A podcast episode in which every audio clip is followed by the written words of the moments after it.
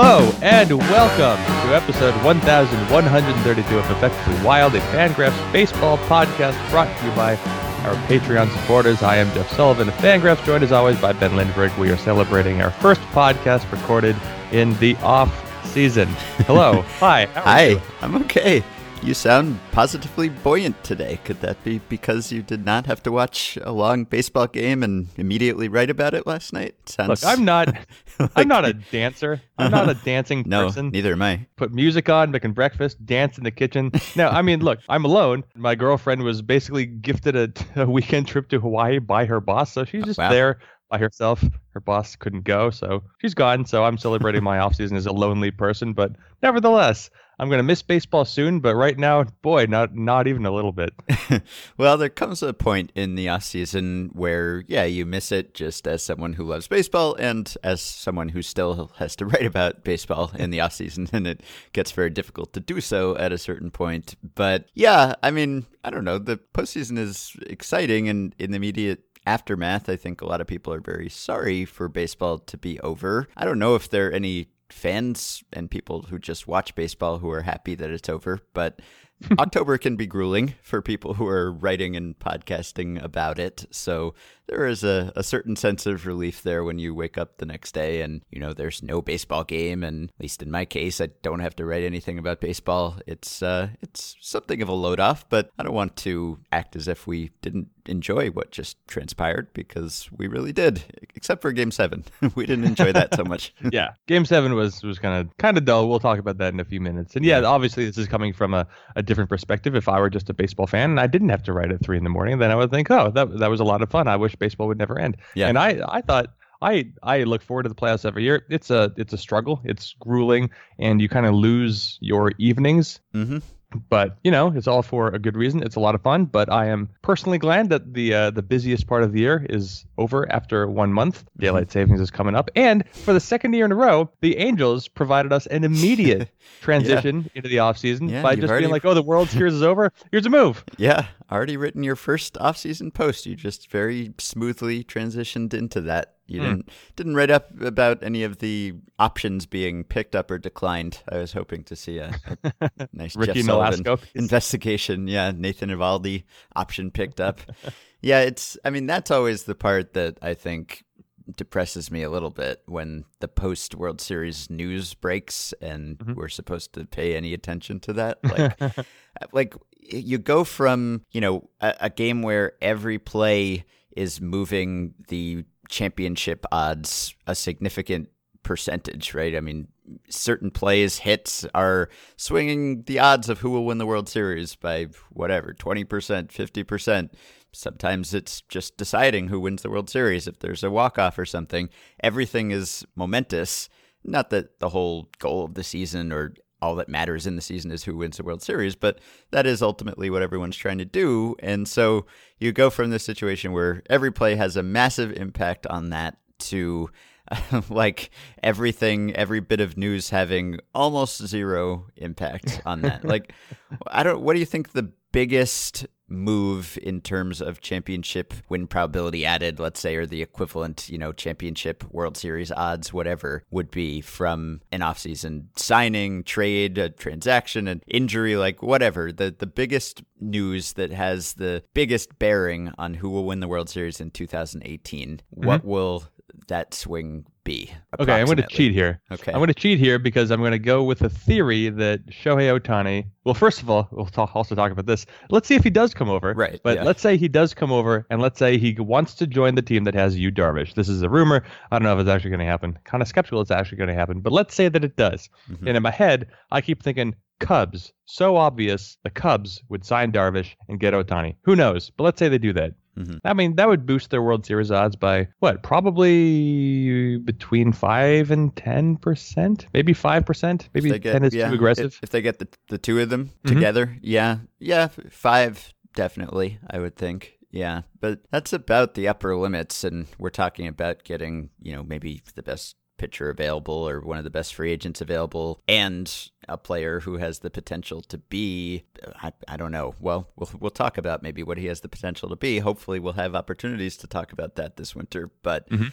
Probably he's likely to be the best pitcher available and is also a hitter. So I guess getting the two of those guys together that's big. But yeah, almost almost any move just has a, a minuscule impact on how likely a certain team is to win the World Series and so it's tough to go from everything mattering to most things not mattering that much, at least in the sense that we can predict that they will matter. So it's a, a jarring transition, but I'm with you. It is somewhat liberating. I'm planning to just have like a lost weekend with a bunch of new video games that just came out. I hope you're hiking somewhere or doing something outdoorsy, and uh, we will live our best lives. It's uh, it's not possible. The weather is turned. I have uh, I have no girlfriend this weekend. The weather is bad. I can't go outside, so I think I'm just gonna. I, I my goal I think is to watch the entire new season of Narcos tomorrow. Oh, okay. I'm so, only halfway yeah. through it actually. I've been I've been going slowly, so maybe I'll do that with you. What is uh, it? Is it literally ten episodes? You, but I, I, I think it's ten. Yeah. Ten. Yeah. Okay. Well, I have what's what's ten hours on a Saturday where I'm not doing anything else? Sure. You talk about like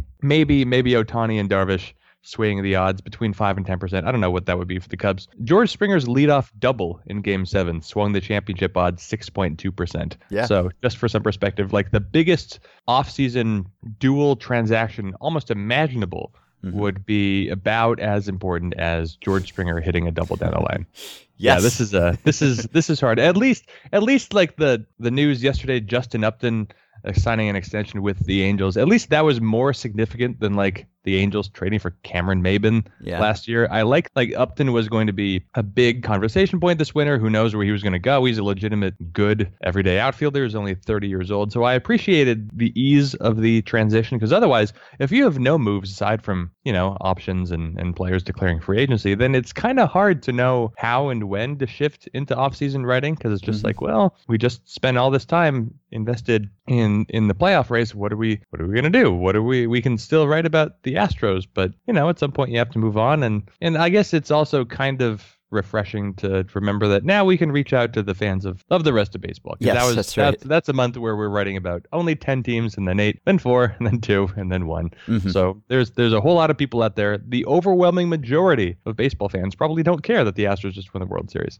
Mm-hmm. Yeah, right. And also, I mean, off-season moves are sometimes interesting to write about for reasons other than the impact they'll have on who wins the World Series. Sometimes it's interesting just to analyze how are teams valuing players and what are they paying for and how much are they paying for it. So that's always something at the beginning of an off season you can kind of calibrate.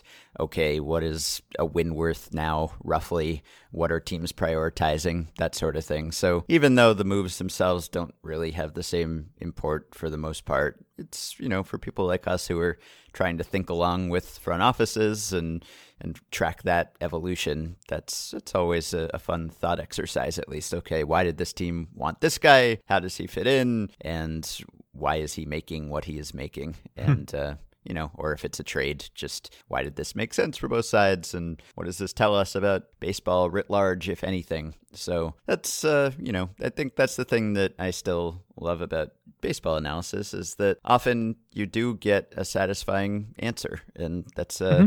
It's a fun thing about your posts in particular because I feel like you're always doing some sort of investigation and often coming to a conclusion. Not always. Sometimes the conclusion is who knows, I don't know, whatever. But often there is a question and there's an investigation of that question, and then there's an answer to that question based on previous performance or comparables or, or something. And most things in life don't really have that sort of certainty and even baseball doesn't in a lot of ways but those are the kind of posts i still enjoy doing like probably my favorite post of the postseason that I did, maybe not the most memorable or most read or, or anything, but the thing I wrote about Dallas Keuchel versus the Dodgers was mm-hmm. a, like a fascinating question to me and a satisfying answer to me because I, I theorized that maybe Keuchel does worse against selective hitters. And fortunately for me, the data backed that up. And you know, even more strongly than I imagined there was something there, it seemed like. And you can just look up those numbers and get an answer to that question, or at least you can if you know smart people who are able to look things up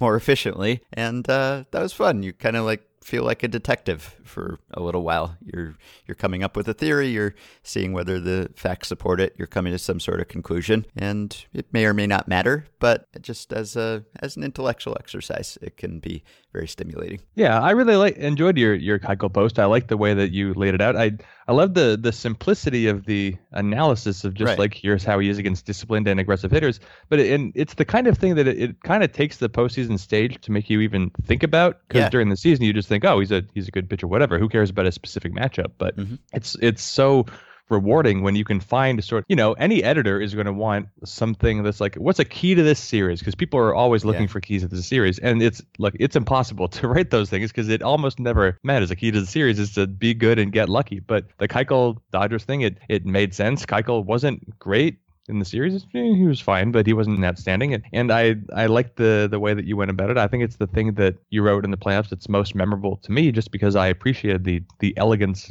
and the simplicity of of the research. I guess in in the playoffs not to take it again from a writer perspective but you know okay so the Astros win the World Series. It's really hard to write something sort of unique or original about that because everyone's going to say the same thing oh they were rebuilding Sports Yeah. Illustrated said they'd be good and then they were good way Yeah. to go Astros it's like a it's a throwaway article it's it's like every writer should just get together and identify one guy who should write the Astros article and then we can just all link to it like Yeah. we don't we shouldn't all need to write about how the team won the World Series it's plainly obvious what they did but I like the posts that are more unique more original more that no one else was going to write that Dallas Keuchel post and I'm I'm glad that you did uh, I don't know how much it mattered but you know Mhm. the, the playoffs are a time when the writing is generally about things that just happen and it's hard to know Yeah. why they happened but they did god knows why game five was game five but it sure was we might never see another game like that but the Mhm. fun of the off season is this even though i think every executive knows that if they get their dream their team will make the playoffs and then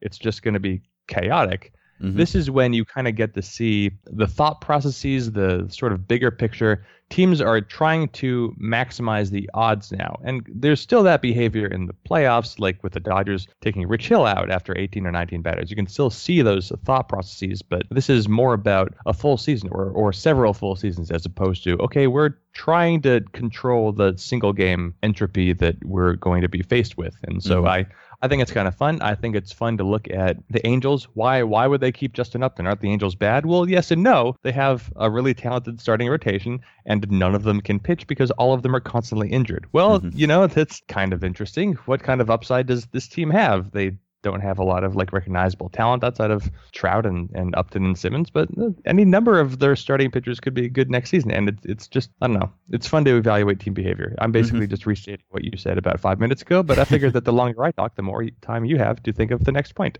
Yeah, well, just from a podcasting perspective, there are benefits and, and drawbacks to October. The one benefit is that really neither of us has had to think of a topic for a month, which is great because, you know, that gets challenging during the winter sometimes when there's no actual baseball or baseball news to talk about. But it's also fun because this is not usually a, a podcast that sticks solely to the games that are going on and what is happening in these games and the strategy. That's something we do a much higher percentage of our talking time in October than any other time of the year. So I know we have. Uh, you know, a couple ideas that have germinated that we've thought, oh, that you know, that might be a good off-season podcast idea. Anything goes in the off-season if you're trying to do a baseball podcast three times a week. So we'll probably get weird on occasion and and somewhat silly, and sometimes we'll struggle to try to think of something to talk about. But I do enjoy being liberated in that way.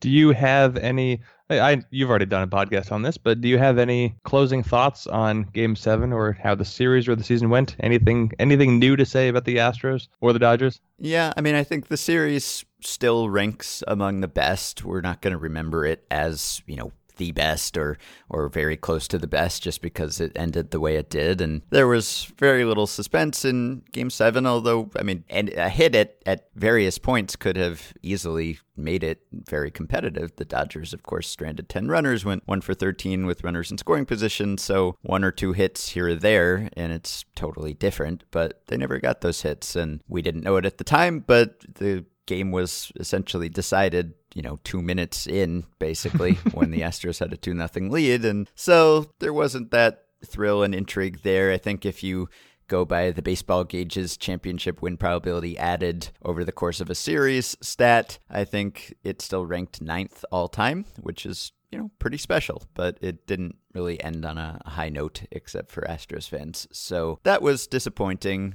And, you know, the, the game itself, uh, there were manager moves that you could critique, of course, there always are, but so much of it just came down to the Dodgers not getting that hit when they needed to. So I think, uh, you know, a lot of the post game discussion has revolved around Clayton Kershaw and we had that discussion in our podcast right before game seven, where we, you know, basically said he's not going to start, and there's probably no compelling evidence that he should start and the fact that he pitched so well and and pitched so long which i think was the more unpredictable part of it of course you wonder what might have been and it's fair to wonder and it's fun to wonder unless you're torturing yourself as a hmm. dodgers fan but you know i i certainly didn't see him going four innings in this game and i would have thought that you would have had to use darvish at some point anyway and you know use him in relief and who knows if he was tipping pitches or something, maybe the same thing happens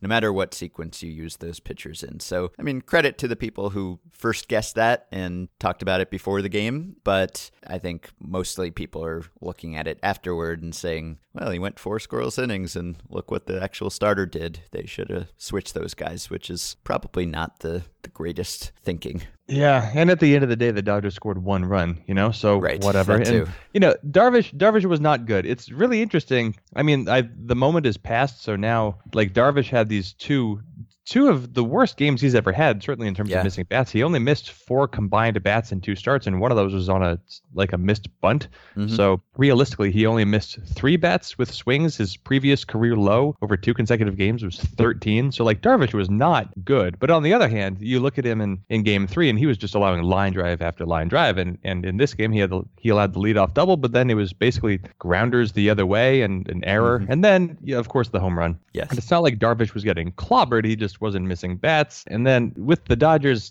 look, okay, it feels like every Corey Seager and Cody Bellinger at bat this October was the same. Mm-hmm. It was the low inside curveball. Now, the Astros in particular throw some really good low inside curveballs. That is kind of their thing. The at bat that I keep coming back, well, I guess there's two, and they're both they're both featuring Chris Taylor. There was his line drive double play, which just annihilated a potential rally, and that's a bummer because you know if if you have a rally that end or a potential rally that ends with a strikeout, you think, well, okay, that's it. At least there's there's closure. But when you line into a double play, that that's just brutal. That yeah. is nothing but bad luck. Taylor did what he wanted to do, and he got the worst possible result he could have gotten on that play, aside from mm-hmm. lining into a double play where the ball ricochets off of his forehead, and he also gets a concussion. That would be even worse. But I've never seen that happen. And then later, I think it was the sixth inning, the Dodgers had scored a run, and they were putting something together, and uh, and Taylor was batting against Charlie Morton, and then with two strikes, Morton threw just this like perfect low inside. What is? I don't know if he throws a changeup or a splitter or a split change, but something with that kind of movement, which he very seldom throws. But it was. Uh, I wanted. I wanted to write an entire article about that pitch, but I thought that was gonna kind of just seeing the trees for the forest or whatever the reverse expression would be. It was a beautiful pitch. Morton does not use it very often at all. Took some real balls to bring it out and, and throw it in that situation. So I think that having looked at it, aside from Taylor lining into the double play, this was a game where the Dodgers squandered clearly a bunch of base runners and, and they missed an opportunity to make this a classic game seven and therefore a classic series. But I think that when the Astros actually got into those stressful situations, the pitching was just good. It just got better. Like Bellinger and Seager just didn't really miss pitches they could have hit. Mm-hmm. They were just pitched really well, but at the Lance McCullers hit four guys.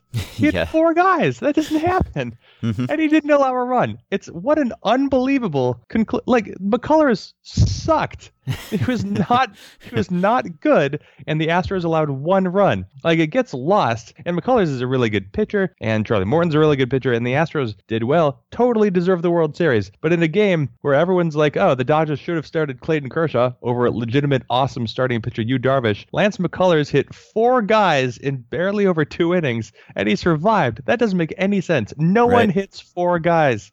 Yeah, right. And no one has ever hit four guys and, and won in a winning game or something like that. Wasn't there a fun fact about that? that oh, there's, a, there's a bunch of fun facts. Yeah. There's I think he was the first guy to ever hit four guys in the playoffs. Period. Uh-huh. But he was uh, he was the first guy in baseball history to hit four at least four guys in a game and not allow a run. Oh right, yeah, that's pretty crazy. Which is you know kind of an indictment of the Dodgers' timely hitting here. But yeah, I mean that's just the way it worked out. It was very weird, and of course.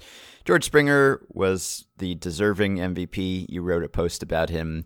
And going back to the baseball gauge, of course, he, by championship win probability added, had the 10th best series ever in a well in a postseason series of, of any kind really and the best since let's see i guess really the only recent one who comes close well you've got bumgarner is at yeah. number three all time in 2014 and then david freese number four from the 2011 series and uh, i guess on the flip side of that you have Yu Darvish who ranks 10th worst of all time by the same metric. And uh, the only really recent ones are Byung Hyun Kim in 2001 and, and Mitch Williams in 93. So well, we got a question about that. I guess this would be the time to answer it. This is from listener Rob, and he points that out that Darvish ranks that low or, or high, however you sort that leaderboard. And he wants to know what we think. Is he really the worst starting pitcher in one World Series in modern times?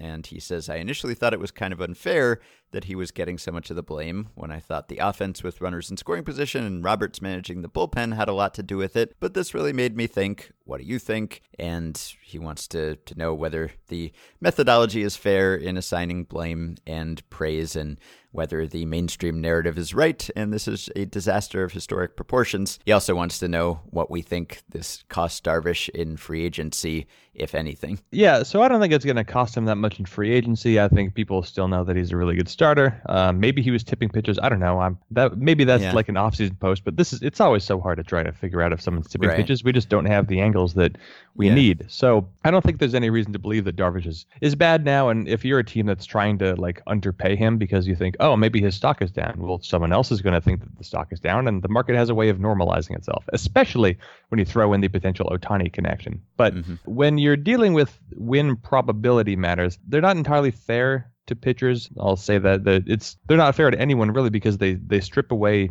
defense. It doesn't like if a guy gets like Chris Taylor lines into a double play. Well, Taylor gets the penalty for that, right or yeah. wrong. And with Darvish, he I'm I'm almost certain he's penalized for the Cody Bellinger error on the Bregman ground ball in the first inning that uh, reduced the Dodgers championship board also win expectancy by about 10 percentage points. So I'm mm-hmm. pretty sure that that is counted against Darvish, which isn't really fair. He's not the one who screwed up. He got the ground ball the other way. He got the result he wanted. So in a sense, it's not fair. Pitchers are penalized for the defense that happens behind them, whether it's good or bad. And so Darvish, not quite as bad as his number uh, would suggest. On the other hand, he was very bad. So yes. whether he's like the 10th least valuable World Series player ever or not, he was eh, bottom 20, and bottom 25. He had a terrible series and he had, he had his bad games at the wrong times. I'm not going to say that the game was over at 2 nothing, but it most certainly felt over at 5 nothing as soon as George Springer left the yard. That swing had a certain sense of finality to it very mm-hmm. clean swing, very very obvious and beautiful home run that uh, that Springer hit, and uh, yeah, that kind of that kind of felt like it. So mm-hmm. Darvish, terrible terrible Dodger, not the only Dodger who deserves blame, but terrible Dodger in the World Series, which is too bad because he was so good in his first two playoff starts. Yeah, yeah, I don't think he'd lose any money just based on clutchness or, or anything like that. He did have good starts in this postseason. But I think, if anything, the things that would be concerning would be, as you mentioned, the pitch tipping, because this is not the first time that there have been pitch tipping rumors and stories surrounding him. So that's somewhat, I, I, guess, you know, if you're if you're worried about him just not getting the full advantage of his stuff because he keeps tipping pitches and has been told about it and aware of it before, right? He tweeted something about pitch tipping and thanked Jeff Passan, right? Or or acknowledged Jeff Passan, I think, after a, a start during right. the season when Jeff wrote about that and Darvish like linked to it and said thanks or something. So if he's aware that he's done it in the past and he's not able to stop himself doing it, that you know, that's somewhat concerning. Or if you worry that this had something to do with the baseballs, he was one of the people who said that the baseballs felt different and that it was affecting him. And you know, he's somewhat reliant on the slider. And if you think, well, who knows what is happening with the baseballs at this point? Maybe if they were slick in the World Series, maybe they'll be slick during the regular season next year. who knows? And maybe this will just be Darvish's kryptonite and he'll never be good again. I think that's unlikely, of course, but you know, maybe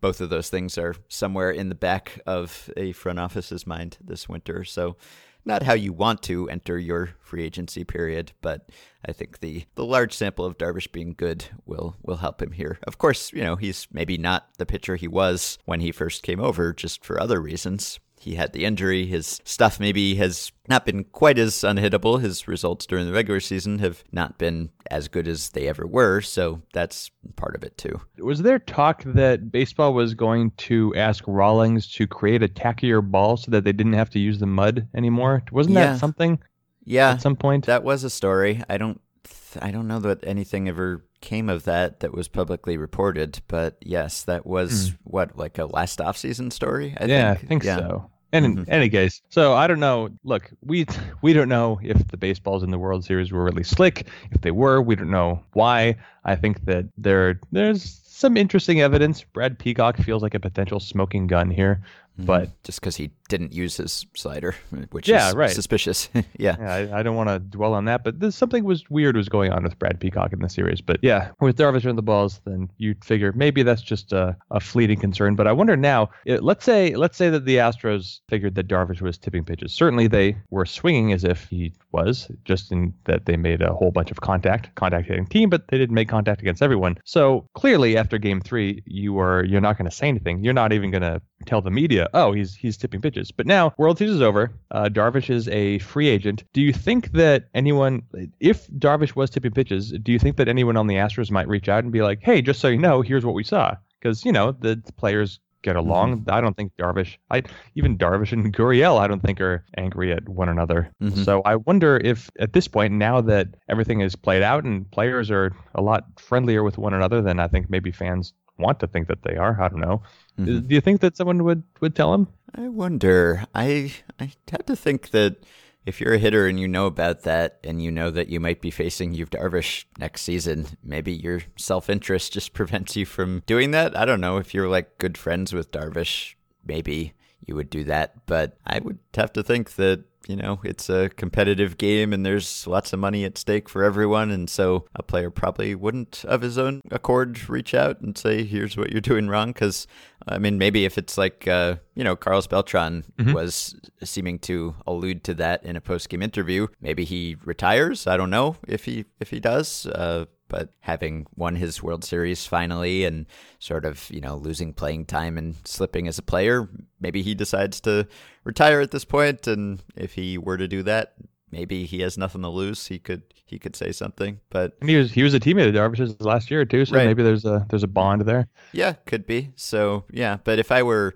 a team looking into signing him, I would definitely try to, I don't know, talk to players, talk to coaches, figure out what was going on there and, and whether it's correctable. Just, you know, it probably is, but I wouldn't want to be worrying about it. So, Yeah. and uh, it's funny, I, I just got an email with like 2018 regular season prop bets and also off-season signing prop bets, which I don't really solicit these emails, but I wrote an article for The Ringer not so long ago about Game of Thrones betting and how people bet on the show and what's going to happen in the show. And as part of that story, I emailed with some people who work at sportsbook sites, and ever since then, I've just constantly been bombarded with odds for things.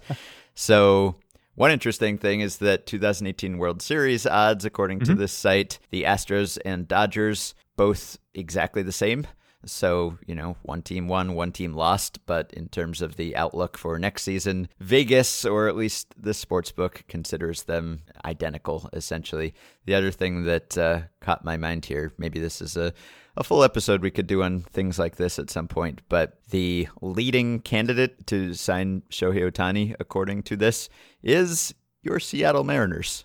Oh, I don't know really? what the rationale is there, but it, yeah, it goes Mariners, Dodgers, then Cubs, then Angels, then Yankees, and then the field. I'm beginning to think that the leading candidate to sign Shohei Ohtani will be the Nippon Ham Fighters because uh, I don't know. You want to talk about this? You want to try to talk about this? Because yeah, I'm, gonna, I'm well, not going to lie to you. I don't know how to.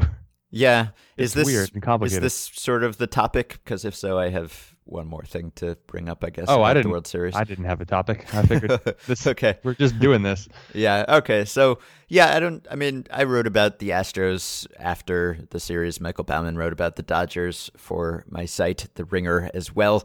And you know, you mentioned that everyone's takes are are sort of similar. My take focused on the fact that yeah, this was predicted, but it wasn't really predictable. I mean, you know, kudos to Ben Reiter and NSI for for getting that right, and they should, of course, take the bows for for doing so. But of course, that was kind of you know a tongue-in-cheek prediction at that point that probably a, not a ton of thought was devoted to. They were trying to sell magazines, etc. And I think that you know this was I put it predicted but not preordained, and the fact that they had this tanking strategy, which was smart and I think has been proven to be the correct course for that team at that time, they were still unlikely ever to have everything break right and win this World Series because all you can really do as a team, you know, there are no dynasties anymore. We haven't seen a team win back to back World Series since the Yankees did it for the last time in 2000. It's really hard to do at this point in baseball history. There are 30 teams, maybe with more on the way.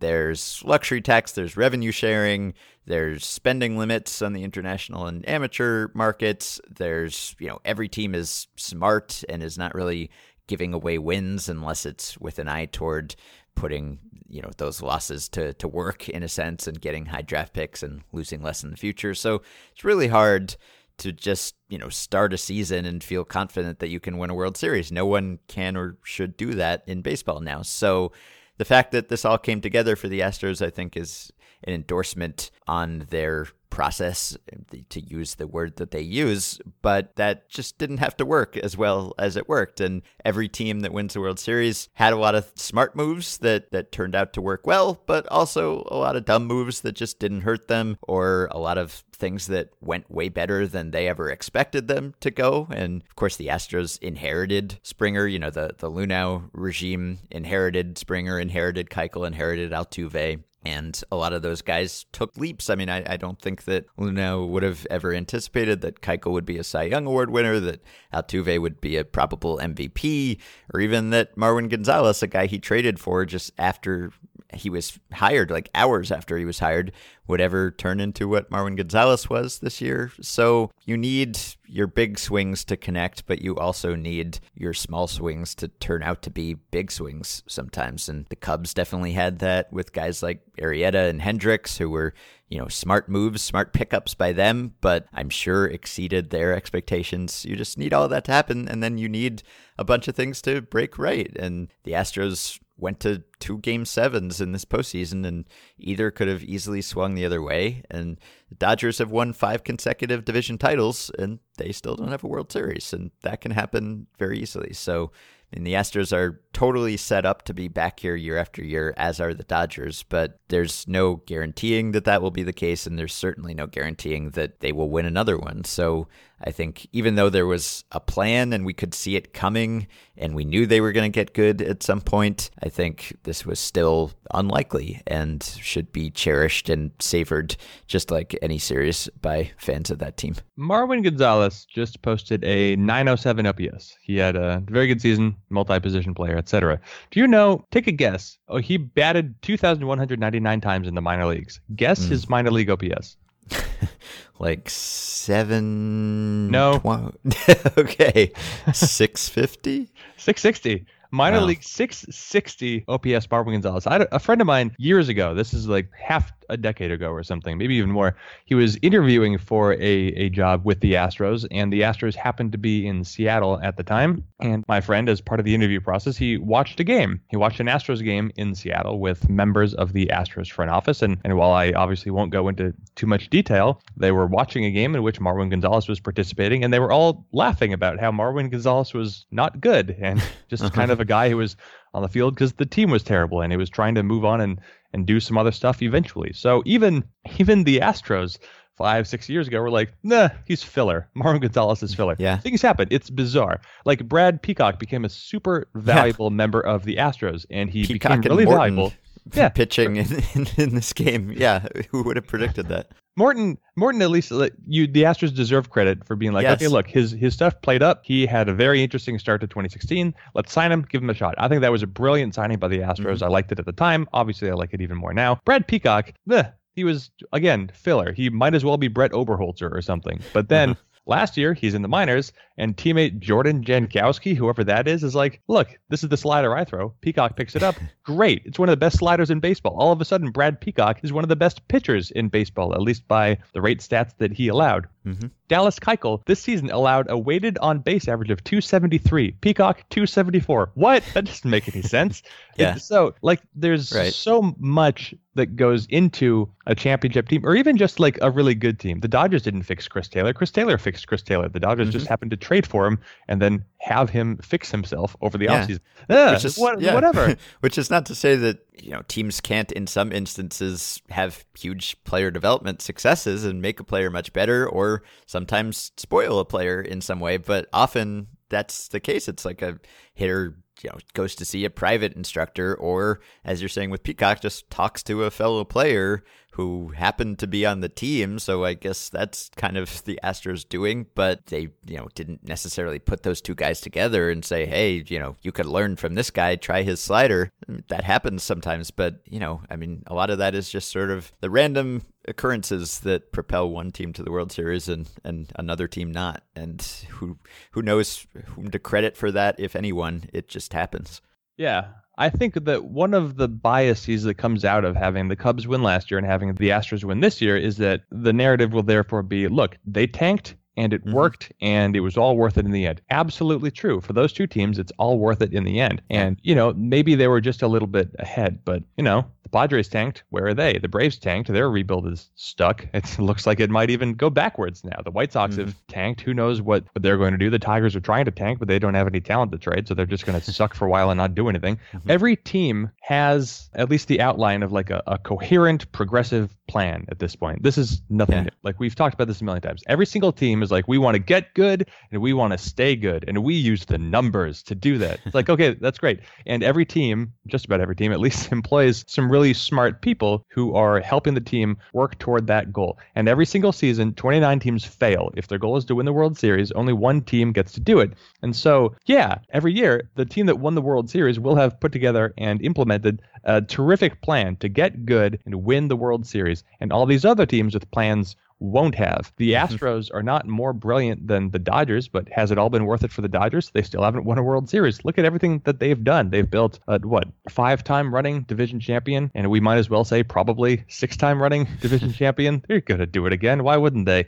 but you know, they haven't won the World Series. It's nothing against them, except it's also everything against them. It's out of their mm-hmm. hands, but that blows, I'm sure, for them. What a what a miserable feeling it must be because mm-hmm. why why should what the Astros or Cubs did be any better than what the Dodgers have done? But yeah, mm-hmm. baseball baseball's going to get you. Yeah, yeah, no, I think we should devote a whole episode to that maybe maybe Monday because we're running out of time here, but we in the past on this show have done sort of uh, you know, lessons, either lessons we should learn from the World Series winner or the postseason or lessons that we shouldn't learn that will be learned from those things. Like in the past, Theo Epstein has said that you know whatever the World Series winner did, that will be what teams or or media members maybe say is the way that you win the World Series, and you know you'll you'll get some copycats or people saying you have to do things this way because the World Series winner did things that way. So I'd like to devote more time to that, to what we can learn from who won and how they won, and also what some people might infer from that that maybe we shouldn't, but we could get to that at, at greater length, I think, in the next episode. But I did want to mention, I mean, both of these teams are just totally stacked for the long run. And I think that has kind of been the case for most of the teams in the playoff field this year, which I think we've mentioned before. Just there aren't really any teams that kind of look like they're on their last gasp or, you know, running on fumes. And this was their last chance to, to have a respectable season. And now they're heading into the dark days. There weren't really any teams that fit that description this year. And you could totally, I mean, I wonder how many of this year's playoff teams will be the projected playoff teams next spring. Like I'm mm-hmm. guessing a pretty high number, which does not mean, of course, that next year's playoff field will be the same. It almost certainly won't, but they might all be the favorites to be back. So I think that the Astros and Dodgers in particular, and I wrote about this in my piece after the World Series, but you're familiar with the NEIFI projection and yeah, player evaluation. Look, I was going to say you you yeah. screwed up because you only wrote a paragraph about this. This is yeah. an article. You need to write a separate article about this. Yeah, well, I mean, the information is not public, and because this uh, NEIFI system, which is you know co-created by Adam Guttridge, who has written on the internet at various times, former Brewers employee, and this system is licensed to teams, so they don't just give it away, but they give us writers little tidbits here and there. And so this system basically evaluates and projects, you know, every player at any level of professional baseball and probably amateur ball too. But they have a number which is just kind of the total asset value of every organization. And that's a, a, cold clinical way to put it. But players under team control at every level of the organization, majors and minors, just how much are they worth based on their contracts and based on their projected performance? And the Astros are just far and away the leaders in this category. It's not really all that close. There's a, a $244 million gap between the Astros and the next team,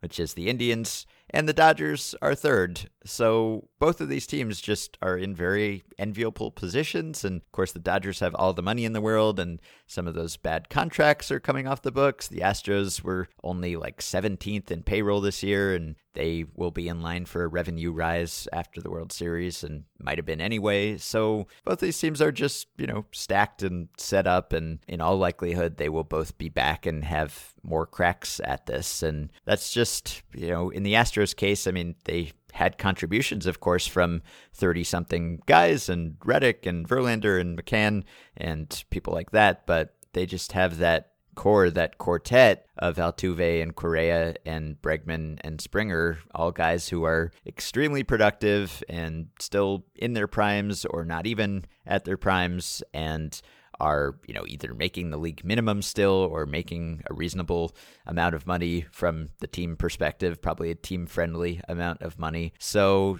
that just you know if you start with a, a core like that you can build around that and you should be back year after year so I think both of these fan bases can look forward to many more good things ahead. I'm uh, trying to find exactly the uh, this data point that I wanted to find. Okay, so you mentioned you mentioned Josh Reddick. Let's just confirm. Where did Josh Reddick end up in these playoffs? Good Lord. Okay.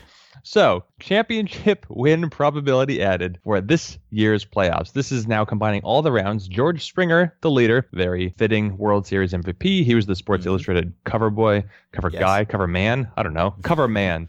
George Springer, championship win probability added of 0.529. Does that mean he improved the Astros' chances of winning it all by 53%. Is that I think yeah something like that. Yeah, that's yeah. that's a lot. Way to go, yeah. George Springer. I'm gonna read from the bottom now. 231 players appeared in the in the uh, in the playoffs. Yu Darvish last place. Yep, mm-hmm. minus 0.413. Ken Giles second last minus mm-hmm. 0.336. Another potential smoking gun for the balls being worse in the playoffs. Mm-hmm. Couldn't throw a slider. Third worst, Josh Reddick. We've got Josh Reddick at negative 0.267. He did deliver the important, almost accidental hit against the Red Sox that kind of sealed the series, but Josh Reddick, unclutch. Yeah, yeah. I still don't know if it's reached the point at which it's like actionable information because that was the thing when you i don't know you wrote about it maybe for the first time before his most recent contract. Something and like yeah, and his most recent contract like basically paid him what you would think he would be paid based on his stats, context independent stats. And I actually when I wrote about it, I talked to someone with the Astros in the Astros front office, and I said, Was this even a data point for you? Did you even consider the fact that he has this historically unclutch record? And he said it never came up, which, you know, I mean, I guess he maybe was not necessarily privy to every conversation, but I think probably would have been part of a conversation about this. And so the Astros evidently just said, yeah, we don't care. This means nothing. And I wonder whether they would still think that's the case, whether, you know, I, I would think that's the case. I just, I don't know, because I'm so hesitant to say that clutchness or unclutchness is actually real, mm-hmm. even in giant samples. But man, Reddick is, I think the way that you usually put it when you're asked about it is if it's real, he's the one player who is likeliest to, to have it be real. Pretty much. And and aside from Reddick, to your earlier point, probably the main reason why we can't expect there to be any dynasties anymore and why we couldn't think of the Astros as a potential dynasty, it's not because the Astros can't build a great team every year. They they're in position to do just that based on the NEIFI mm-hmm. measures that you you already said. But you look at that and yeah, the Astros can be great again. But the Astros can be great and the Indians and the Dodgers and the Cubs, maybe the Nationals, yep. almost certainly the Yankees. There's just too much competition for one team to dominate. It's just not reasonable. I don't know I don't know if this is too just, many playoff rounds yeah, that you have to get through. Yeah, definitely too many playoff rounds. I don't know if this is just sort of an anomalous era in baseball where there are so many great teams. I don't know if you can sustain having what were there six, seven great teams this year, even mm-hmm. eight. I don't know what you'd do with the Diamondbacks. The Diamondbacks could have won a World Series some other year, but sure. they just. Do you even remember they were in the playoffs this year? I don't know. sure were. Yeah. They're like their vacations are probably already over if they've been out of the playoffs for that long, but like there's there's just so many great teams. I don't know, and all of them look like they're in position to be really good again. So it's nothing against the Astros. It's just too hard. Mm-hmm. Yeah, no. Do you want to finish with anything on Ohtani? I mean, I'm sure he's. This is a theme that we're going to be returning to over over the winter. Whether he's coming over, and if he is coming over, where is he going to go, and how is, how is he going to be used? That is obviously the most compelling offseason storyline, but also potentially not one at all. so yeah. So I wanted to ask because I'm a little unclear. So I just wanted to ask you, put you on the spot to see if you understand this any better. So there's there's some sort of hiccup. I think it was first reported by Joel Sherman, at least in uh, American mm-hmm. news, that Shohei Ohtani might not come over this winter. And the reason is because the posting agreement between Major League Baseball and the NPB expired. So it needs to be renewed or revised or something. They need a new agreement. And under the expired terms, the Japanese team could, what? They could receive a maximum of 20 million dollars. Right under the current agreement. Under right? the which under is, the just uh, agreement, yeah. Yeah, which is a revision of the previous agreement, which you know was basically highest bidder, and that was tough because teams had to submit like blind bids, and then the team with the highest bid would get the opportunity to talk to the player. Now it's just twenty million, so any team that is willing to pay twenty million can get in on the negotiations with the player. But yeah, that agreement is up too, so they have to figure out what it's going to be now. Yeah. So I think if I read correctly, according to your reports, Major League Baseball and the NPB would like to just renew the same terms. And with Ohtani being such an exceptional player, every single team in baseball would say, "Okay, here's 20 million. We want in, and we want to negotiate with him." So there's yeah th- that much is known. What I'm unclear on is how exactly this is a hiccup for Ohtani. It's like the idea seems to be that he or his representation, he still hasn't chosen an American agent, which some people have decided is interesting. He has a Japanese representation, and the MLB Players Association is somehow involved because he'll be a future member of theirs, and they're trying to figure out a way, I guess, so that Ohtani can get a bigger payday through this. But I just don't see what it actually means. It, I don't understand, I guess, the current hiccup unless he's having second thoughts about coming to the states and making the league minimum. Do you have any clearer read on what's potentially taking place right now? I'm not sure. I'm I'm just looking at Sherman's article. He says that the posting agreement expired Tuesday. The sides, though, were close to an agreement to move to a system whereby the Japanese team losing a player to MLB would receive a percentage of the deal the player signed with an MLB club, believed to be between 15 and 20 percent. However, Ohtani's team, the Nippon Ham Fighters, refused to give its needed vote to the deal unless the ready pitcher was grandfathered into the old deal, whereby the Fighters would receive the maximum $20 million in exchange for posting him. So I guess the concern here isn't so much that Ohtani would have an issue with this, but that his team would, right? Because mm. we know that Ohtani is limited in what he can make because of Major League Baseball's very strict and sort of silly and, you know, unfair to players, basically, agreement whereby you can only spend so much on the international market because they want to keep those costs down. And so Ohtani's not going to be making $20 million, and he's not going to be making enough that if the team gets 15 to 20% of what he makes, that it will be $20 million. Like we're talking about a, a pittance here, right? Because mm-hmm. Ohtani, what's the maximum he can get with this contract? Do you remember? It's like I mean, it's five not, something, I think, million. Yeah, right. And so yeah, and it, it varies a little bit. You know, it, there there's a hard cap, but some teams can spend more than others. But yeah, so if his team is looking at getting like a fifth of that at most, we're talking about like a million dollars for mm. losing Shohei Ohtani, which is not appealing. so I guess that is the sticking point here that uh, his team won't agree to post him because he they're agreeing to post him earlier than they have to mm-hmm. because he he wants to come over and has seemingly requested that they do that or at least that's what the most recent report suggested. So yeah, if this changes in the way that MLB wants it to change, then this would be bad for Nippon Ham and maybe not worth their while. So I don't know why Japan's league would want to agree to this anyway especially, I mean, given the fact that MLB has these hard caps, they're basically just giving up any possibility of profiting from losing their players. So this seems very unfriendly to NPB, if I'm understanding it correctly. Yeah, they shouldn't do that. And I, uh, no. you know, I think we would both like Ohtani to come over for, uh, for me, for two reasons. One, I want to see him play. I want to see what he can do in yes. the major leagues, and and second, Secondly, content.